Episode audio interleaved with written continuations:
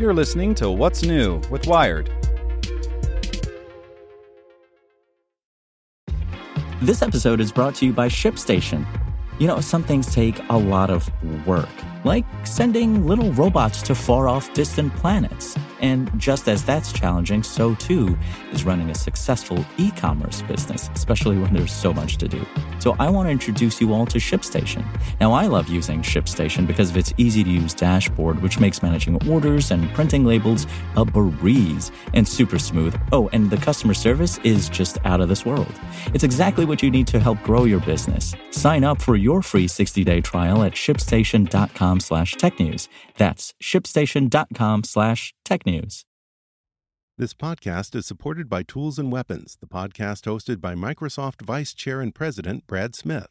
Each episode features insight you won't find anywhere else from the center of the conversation surrounding emerging technologies like AI.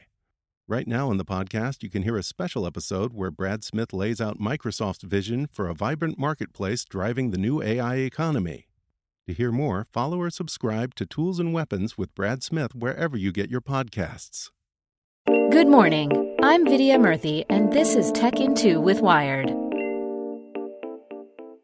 Here's the news you need to know in two minutes or less. This podcast is brought to you by TD Ameritrade. You have an investing style. TD Ameritrade has a mobile app to match it. Check out TD Ameritrade Mobile and Thinkorswim Mobile to find the one that's right for you. Member SIPC.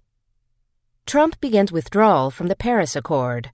After months of threatening, President Donald Trump officially began the withdrawal process from the Paris Accord, a pact signed by 200 nations, including the U.S., to protect the world against climate change.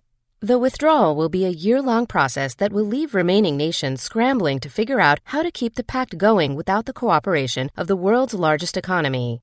But some experts say the U.S. itself may be the biggest loser of them all. Hackers can use lasers to speak to your Amazon Echo or Google Home. Last spring, researchers discovered that microphones respond to certain frequencies of light as if they were sound, and that this trick could be used to manipulate voice assistants. Now they've figured out how to use lasers to send light commands from hundreds of feet away, and even through windows, that can do things like open garages, make online purchases, and cause all manner of mischief.